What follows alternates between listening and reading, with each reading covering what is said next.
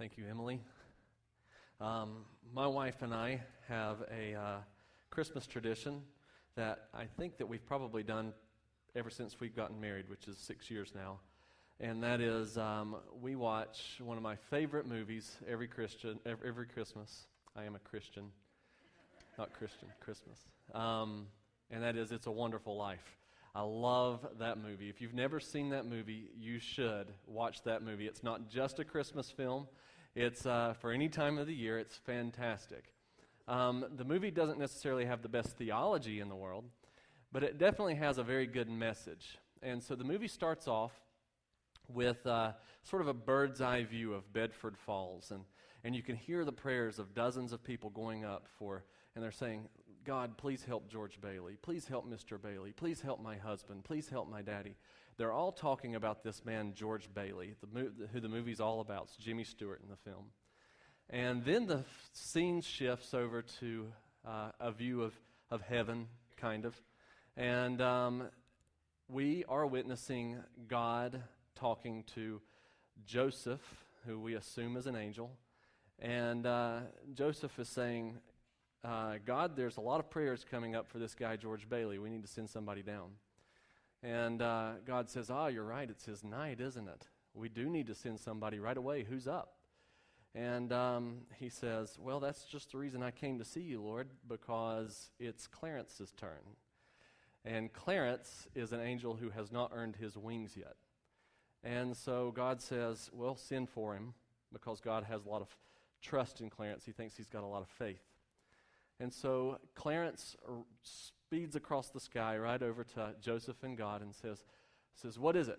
And they say, There's a man down on earth who needs our help. And he says, Oh my goodness, is he sick? And he says, No. God says, No, he's not sick. It's worse. He's discouraged. And then he begins to explain to us the life of George Bailey.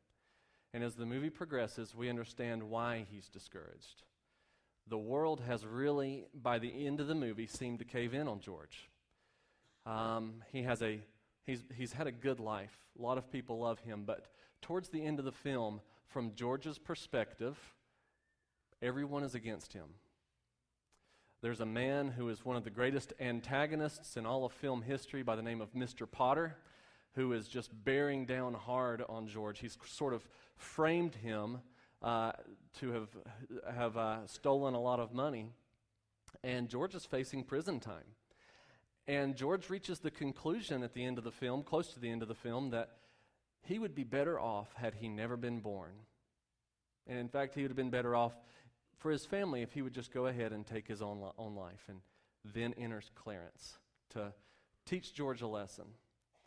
But I think there is a real truth in that sort of scenario there with George that many of you are facing this morning. And that is that God says to George that uh, discouragement is worse than a sickness. It really is. Discouragement is soul sickness. You, know, you can have cancer, or you can have the flu, or you can have a heart attack, or you can have any of these physical ailments, and you can still have the will to fight you know, to push forward, to actually fight to live. But when you're discouraged, truly discouraged, you even lose that much. Your strength, your vigor, your vitality, your willingness to live can ultimately be sapped. And Christmas can be the time of year that that becomes most pronounced for us. Jerry's already talked about certain types of situations that some of you find yourself in, but I know many of your stories. For some of you, this is the first Christmas in the, in the event of having your, your wife or your husband leave you.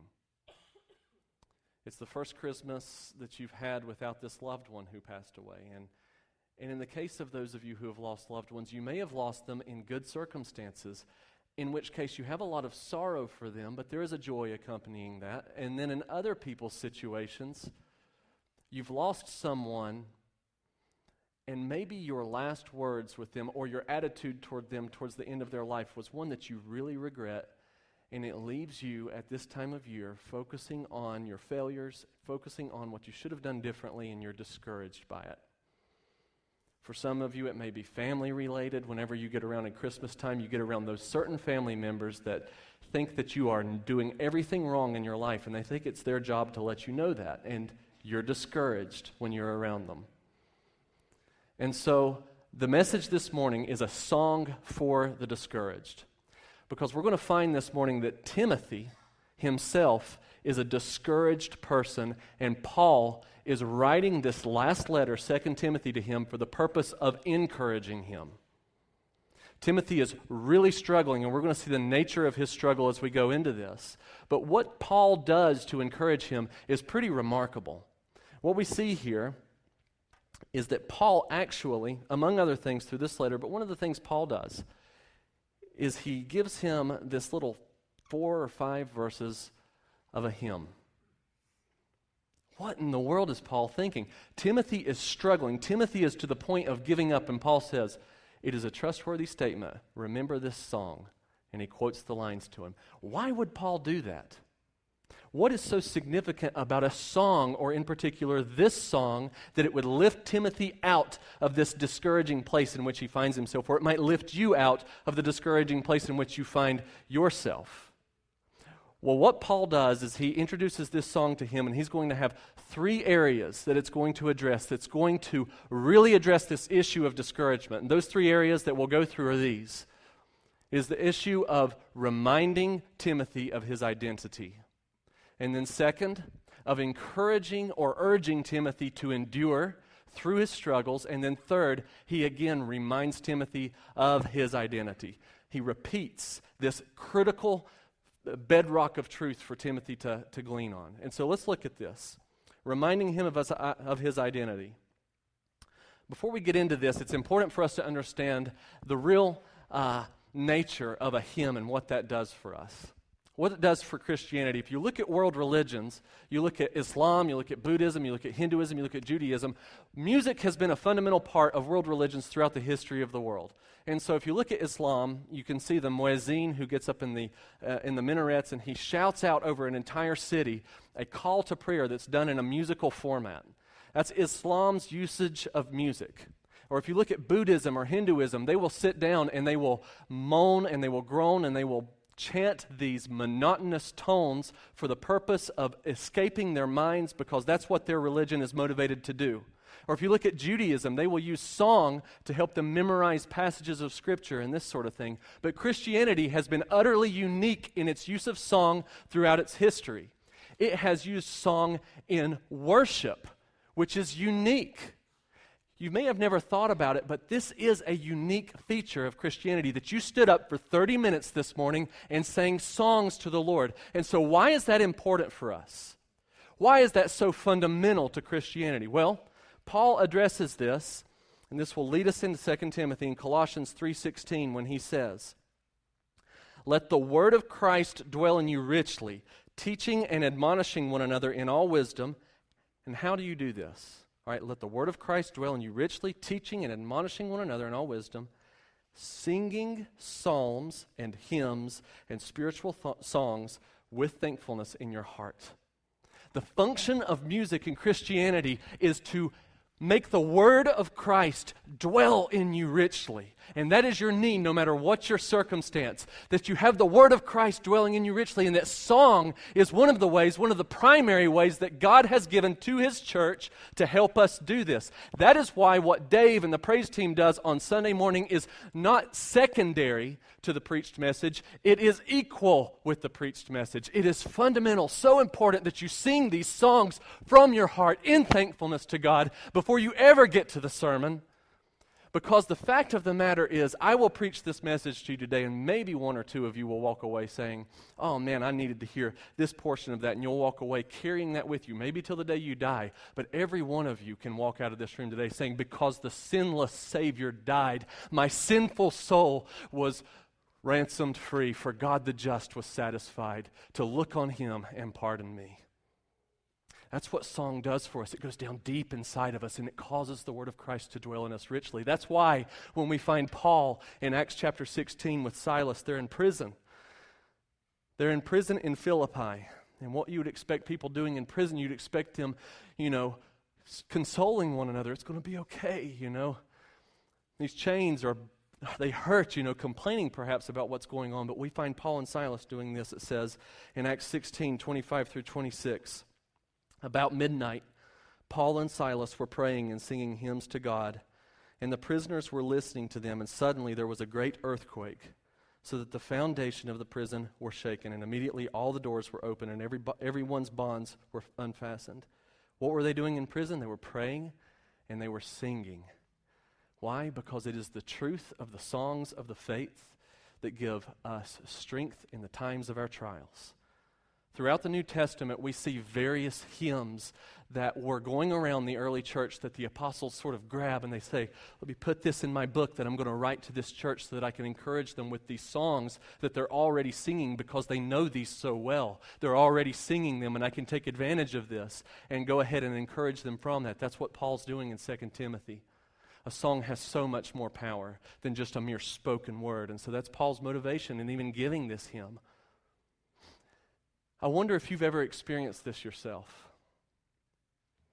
Have you ever been in a discouraging situation, or are you in a discouraging situation where a preached word to you is like I'm up in Alaska and you're a pond of water, and I take this big rock and I chuck it out on the pond of water, and it hits, and maybe it dents the surface, but it just sort of slides across the lake. And the Word of God, when you read it, does not have that honey sweet taste to you because your heart is so bitter with your circumstances. But, but you can remind yourself of Horatio Spafford's song, When peace like a river attendeth my soul, when sorrows like sea billows roll. Whatever my lot, thou hast taught me to say, it is well with my soul. And you can sing that song and it give great strength to you and encouragement in your time of need. That's what Paul's doing here with Timothy.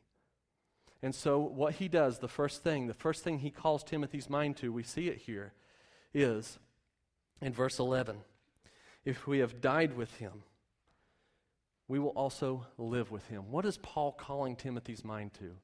I've already told you it is his identity in Christ. One of the things we find in our lives, and this is the case with Timothy, is that we find our identity more often in our failures than we do in anything else. In Timothy's case, we know some things about Timothy. We know that he was known to be a timid man. We can understand that from 1 Timothy 4:12 where Paul tells him or, or 2 Timothy 1:7 where Paul says for God gave us not a spirit of timidity but of power and love and self-control. He's trying to to encourage this timid Timothy. We know Timothy was a young man because in 1 Timothy 4:12 he says, "Let no one despise you for your youth, but set the believers in, in, but set the believers an example in speech, in conduct, in, in life, in faith, in purity." Timothy was in a situation where he was facing these types of opponents in the church who were stronger than him, perhaps even sharper than him, most definitely older than him, and he had the temptation to back down from them. And this discouraged young Timothy as a pastor of this church not to continue forward, but instead to sort of console himself and want to lick his wounds in the corner, like we get whenever we focus on our failures. But Paul says, Don't pay attention to your failures, Timothy. Look elsewhere. Look at your true identity. You have died with Christ, you shall live with him. He's calling to mind, some people see in this that Paul is referencing martyrdom. He is not referencing martyrdom. It's obvious from the passage that he's not referencing martyrdom because he, he puts this in the past tense. If we have died with him, it's a past event for Timothy. He has already died with Christ. So, what's Paul talking about? Romans 6 is where Paul develops this most keenly. Verses 5 through 6, Paul says this For if we have been united with him in a death like his, we shall certainly be united with him in a resurrection like his. We know that our old self was crucified with him in order that the body of sin might be brought to nothing, so that we would no longer be enslaved to sin. It is a an incomprehensible reality in the Christian faith that when you trust Christ for your Savior, you die. Your old self is gone. And your identity, as we sang already, one in himself, I shall not die. Your identity is entirely wrapped up in the Lord Jesus Christ. You have been bought with a price. You are not your own. You are His.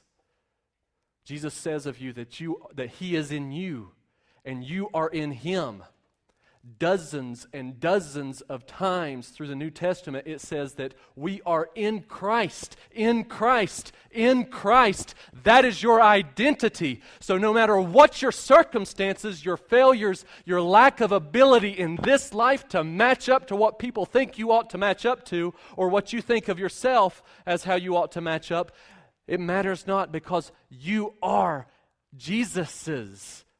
You're wrapped up in Him everything about you is swallowed up in the reality of the Lord Jesus Christ. And that is a remarkable thing to lift you up out of your discouragement. As Corrie ten Boom once said, I wrote it in the front of my Bible because it helps me because I'm like Timothy. Out of all the people in the New Testament, I think Timothy is the guy that, well, it wouldn't be good to get us together because we'd probably sort of feed off each other's timidity and, oh, poor me, you know, type of attitude.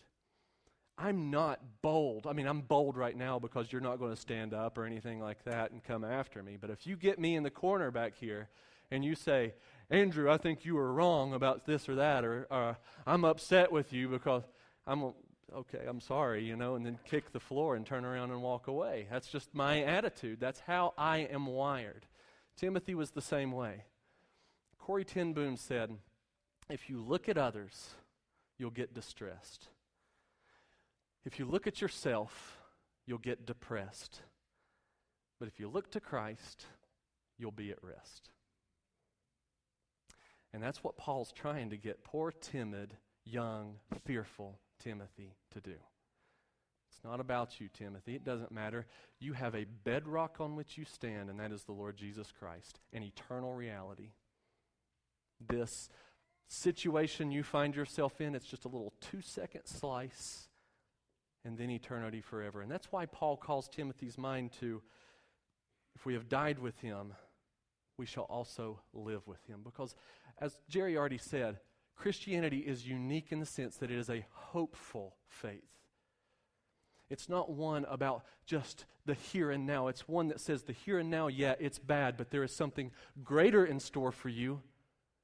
And the picture of that is this verse 8 Remember Jesus Christ risen from the dead. And because you're wrapped up in Him and He rose from the dead, you too will rise from the dead. Your hope is not in the here and now. Your discouragement does not make a difference on your eternal reality because it is wrapped up in Jesus. He has done the work for you, not you.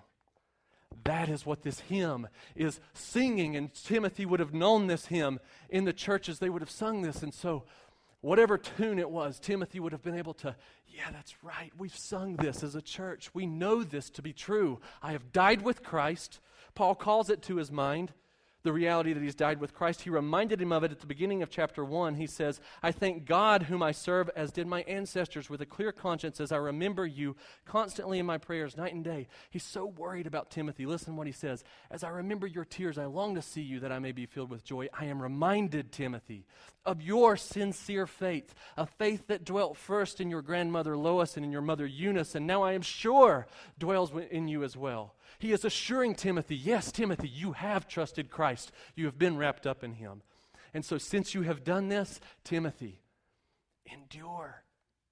Stick this out. Do not give up, which is what the next stanza points to. He urges him to endure. And in this, let's look at this, verse 12. If we endure, we will also reign with him. If we deny him, he also will deny us. This is a two sided encouragement.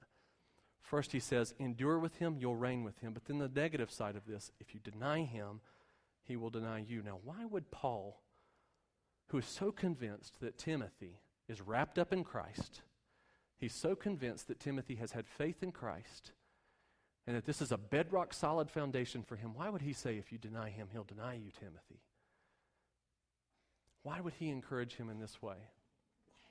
Well, this is a heavy subject, but to understand this, it's important that we understand a little bit more about Timothy's situation. there's a couple of factors in Timothy's life in addition to the fact that he's timid and fearful in and of himself. And the first is that within this church that he's ministering to, heresy is beginning to creep up. And we've already seen that Timothy does not have the sort of personal constitution to really match these guys. He's just struggling with it and even giving over to them in some regards. And, Timothy, and Paul is urging him Timothy, stay strong, stand for the truth, do not give in to this. And so Timothy is discouraged because of this. He, he seems to be losing control of his church. And in fact, he has opponents within the church who are firing darts at him. And you know what it's like whenever you've experienced this type of thing. Maybe it's at your job, you know, maybe it's in your home where, where it just seems like everyone is turned against you, where you've got the George Bailey mentality where, oh man, the whole world is caving in on me, and it would be better off if I would just die, perhaps, or if I had never been born in the first place. That's Timothy's place right now. If he's not there, he's on his way there, but it's worse than that. It's worse than just these people in the church who are trying to make life tough for him. There's a far more sinister reality at stake in Timothy's life. See, 2 Timothy is one of two books in the New Testament that are known as death row epistles. The other is 2 Peter. And the reason why they are called death row epistles is because for Paul and for Peter, as they wrote them, they were on death row. The Roman emperor at the time was a man by the name of Nero he was exceedingly wicked.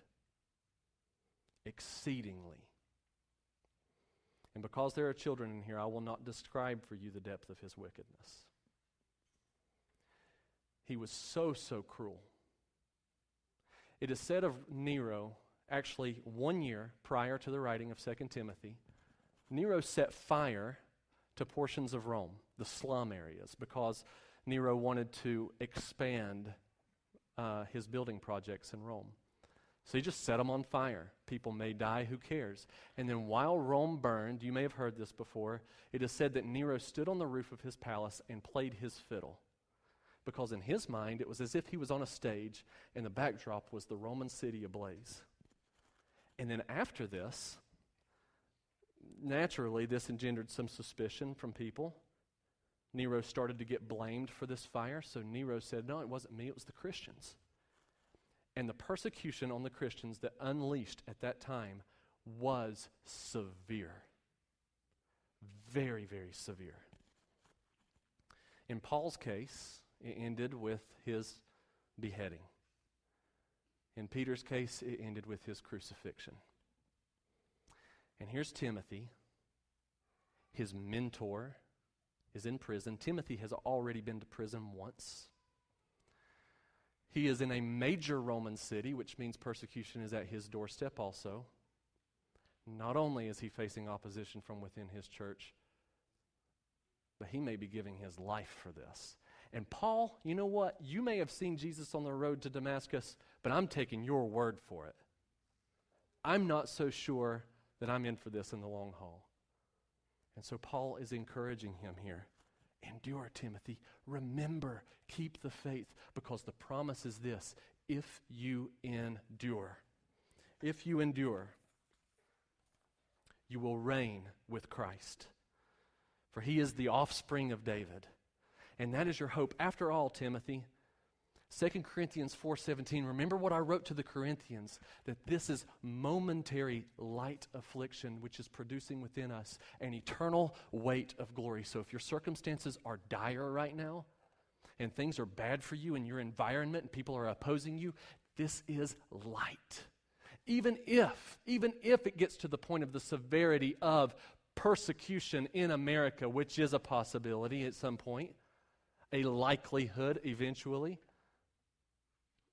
even if momentary, it's just momentary, and after this, eternity with Christ forever, reigning with Him, no longer enduring suffering.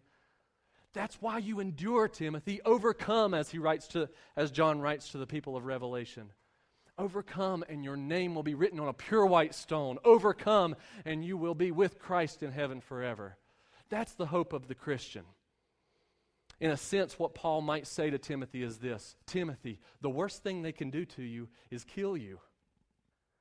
And honestly, that's the worst thing that can happen to you if you endure. The very worst thing that can happen for you is that your life be taken from you. And for the Christian, that's not a bad thing, is it?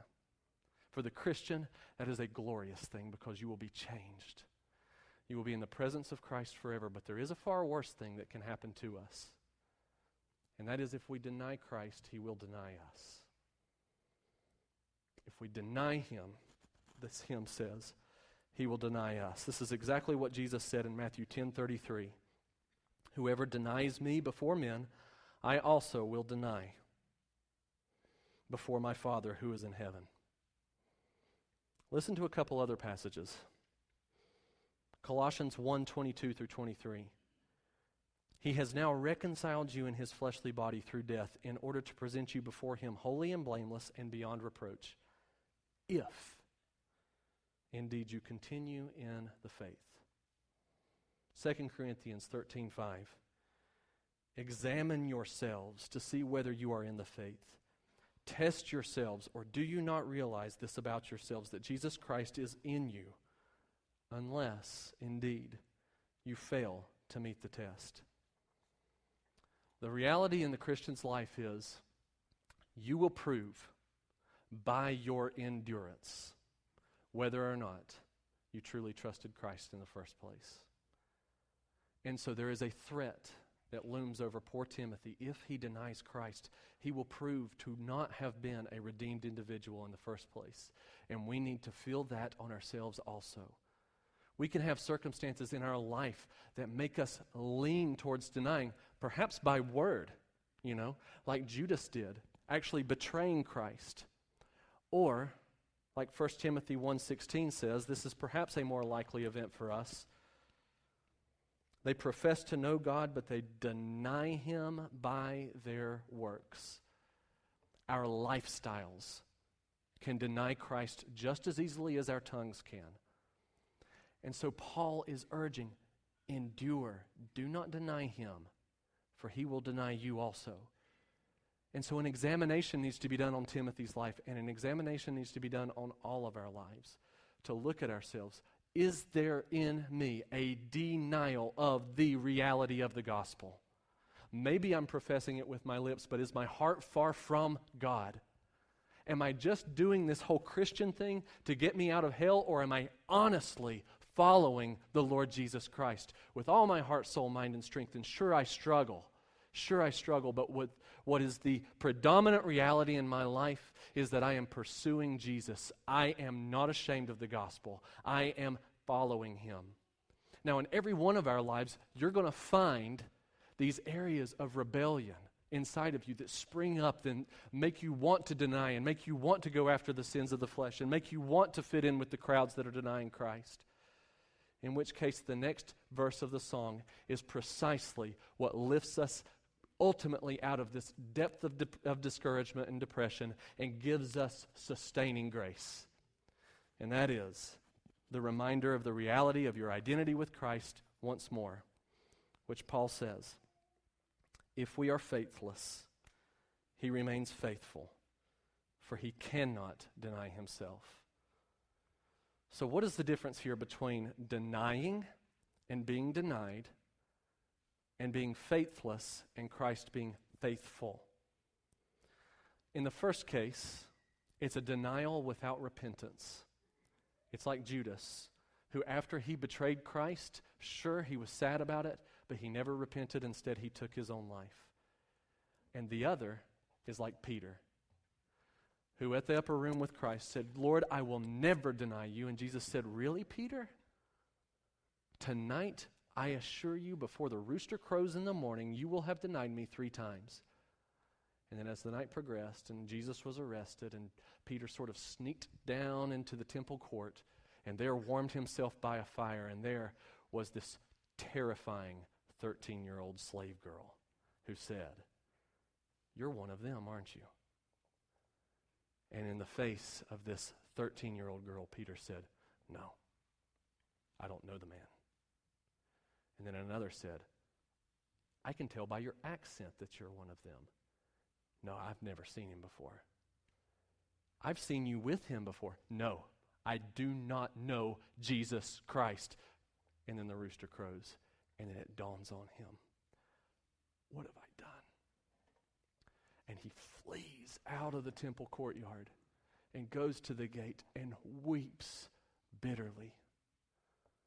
But the words in Peter's life prior to this were those of Jesus, which he said, Satan has requested to sift you like wheat, but I have prayed for you that your faith may not fail. And when you are restored, you will return and restore your brothers. And that's what we see Peter doing. We see Peter, who did deny, who was faithless, but Christ remained faithful through that.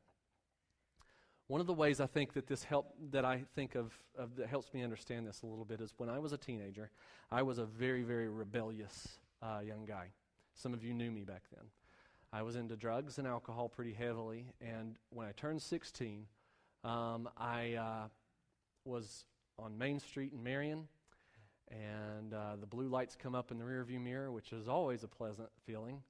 And uh, I pull over to the side of the road, and through a series of events, I was dragged out of my car and handcuffed and bent over the front of the vehicle. My pockets were searched, and uh, a bag of marijuana was found in my pocket. And then my parents were called, which was bad. I think I would have rather gone to jail. And um, and so I wasn't sent into the jail. I, uh, they allowed me to go home with mom and dad, and the car ride from Marion to PG was very long, and my parents were just severely disappointed in me. Uh, they didn't know that I'd been into that stuff at all, and so their rude awakening was not finding it in the dirty laundry. Their rude awakening was getting a phone call from the sheriff's department, you know, and picking me up with handcuffs on my wrists which is horrible for any parent, for sure. And it was horrible for me, most definitely. But what didn't happen then was my mom did not kick me out of the house. She could have, but she didn't. She loved me. She disciplined me. I was grounded for sure, I think like a month or two months or something like that. And, uh, and she stuck it out with me. She, because she loved me, though I was faithless at this time, she remained faithful. And in a sense, you could say that if she denied me at that time, because her love for me was so significant, you could say that if she denied me, she would have been denying a part of herself. And so she never did. She stuck it out, and ultimately, by her persistence with me and her prayers, at the age of 17, I was saved. I give that analogy because it helps us get towards what's going on here with Christ's faithfulness because he cannot deny himself. But I'll tell you this it only gets us toward it. The analogy falls tremendously short because there is a point of this which no earthly analogy could even begin to compare. The reality is, it loops immediately back around to that beginning truth claim that Paul gave to Timothy. If we have died with him, we shall live with him. You are one with Jesus. If you have trusted Christ, if you have momentary lapses of obedience or, or uh, submission or of, uh, following him, momentary lapses where you're convicted and you repent, it's not only that Jesus loves you so much that he's not going to deny you, that's true, but it's deeper than that. It's that it is impossible for him to deny you because you are one with him. And so do not fall down into the depths of your discouragement.